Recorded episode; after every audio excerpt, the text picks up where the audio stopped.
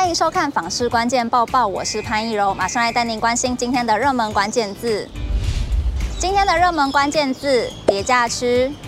我们上个礼拜有来关心到双北地区的叠价区，那么今天就来继续看看台中还有桃园的情况。台南市不动产估价师公会统计了八月到九月初的实价登录，住宅面积二十到七十坪的资料，发现桃园和台中都有近三分之一的地区出现双跌的情况，也就是月变动率和年变动率都下降。首先来看到桃园区，总共十三个地区中只有四区没有跌价，而这四个没有叠价的区域分别是中坜、杨梅、芦竹还有观音区。而除了复兴区没有交易资料以外，其他的八区房价都是下跌，包含八德、大园、大溪、平镇、桃园、新屋、龙潭，还有龟山区。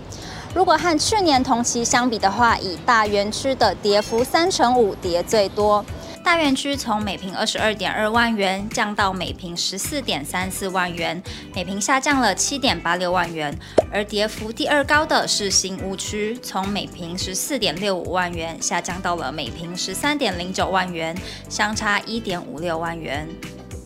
接着来看到台中区域。在总共二十九个区域中，有超过三成的地方都出现了双跌的情况。这些地区包含大理、太平、南屯、南区、乌日、无期、潭子、龙井以及丰原区。其中跌幅最高的是无期，从每平十三点九八万元下跌至每平九点八五万元，相差了四点一三万元，跌幅高达了百分之二十九点五，将近三成。不过，以跌价最多来看的话，是丰原区下跌了四点二三万元，跌幅则是大约两成。今天的精选新闻，首先来关心民众对于升息还有房贷压力承受度的看法。根据永庆房屋二零二二年第四季的网络会员调查，分析了消费者对国内升息步调的看法。结果发现，有百分之七十三的消费者认为前两季升息一点五码后，今年会再度升息，但因为要考虑打击通膨和降低台美利差，也是有不升不可的压力。另外有百分之四十二的消费者认为今年还会再升半码，百分之三十七则认为会再升一码。另外，消费者对再升息的房贷压力承受度是几码呢？百分之七十九的民众认为是在两码以内。而这次的调查其实是在已经升息一点五码的情况下进行的，显示如果再升息，恐怕会对民众的房贷还款负担加重，进而冲击购物意愿。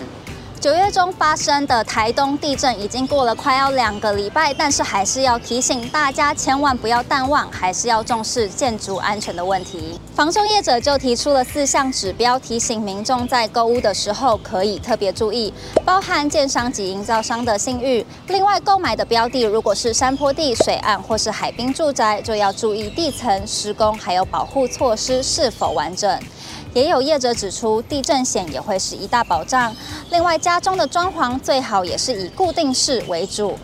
居家装饰也最好慎选摆放的位置。最后来看到高雄卫武营的一个代售物件一刊登上网后，很多网友都吓呆了。这个高雄的中古透天全幢五十七点四平，建物总坪六十二点四平，格局是四房两厅两卫，总价二九八八万元。而这个刊登的贴文指出，有庭院可以停车，周围机能又好，只是屋况老旧，需要大翻新。没想到贴文曝光后，让网友全都吓傻了，还说这是核爆后的风格吗？针对透天重建流程，其实远比翻修还要复杂。而也有业者表示，除了要检查漏水、水电管线全面更新也是必备，另外还需要检核墙壁的材质。所以建议，如果是屋龄比较高的透天，最好是拆除重新建造，加强钢骨结构。今天的买房卖房，我想问，有网友提到，如果在网络上看到的物件号称全新整理，有什么需要注意的吗？在什么样的情况下，大家会选择直接不去看房呢？有网友提醒，这种很有可能是用来投资的房子，一般表面做得很漂亮，但是功法不好，恐怕是金玉其外，败絮其中。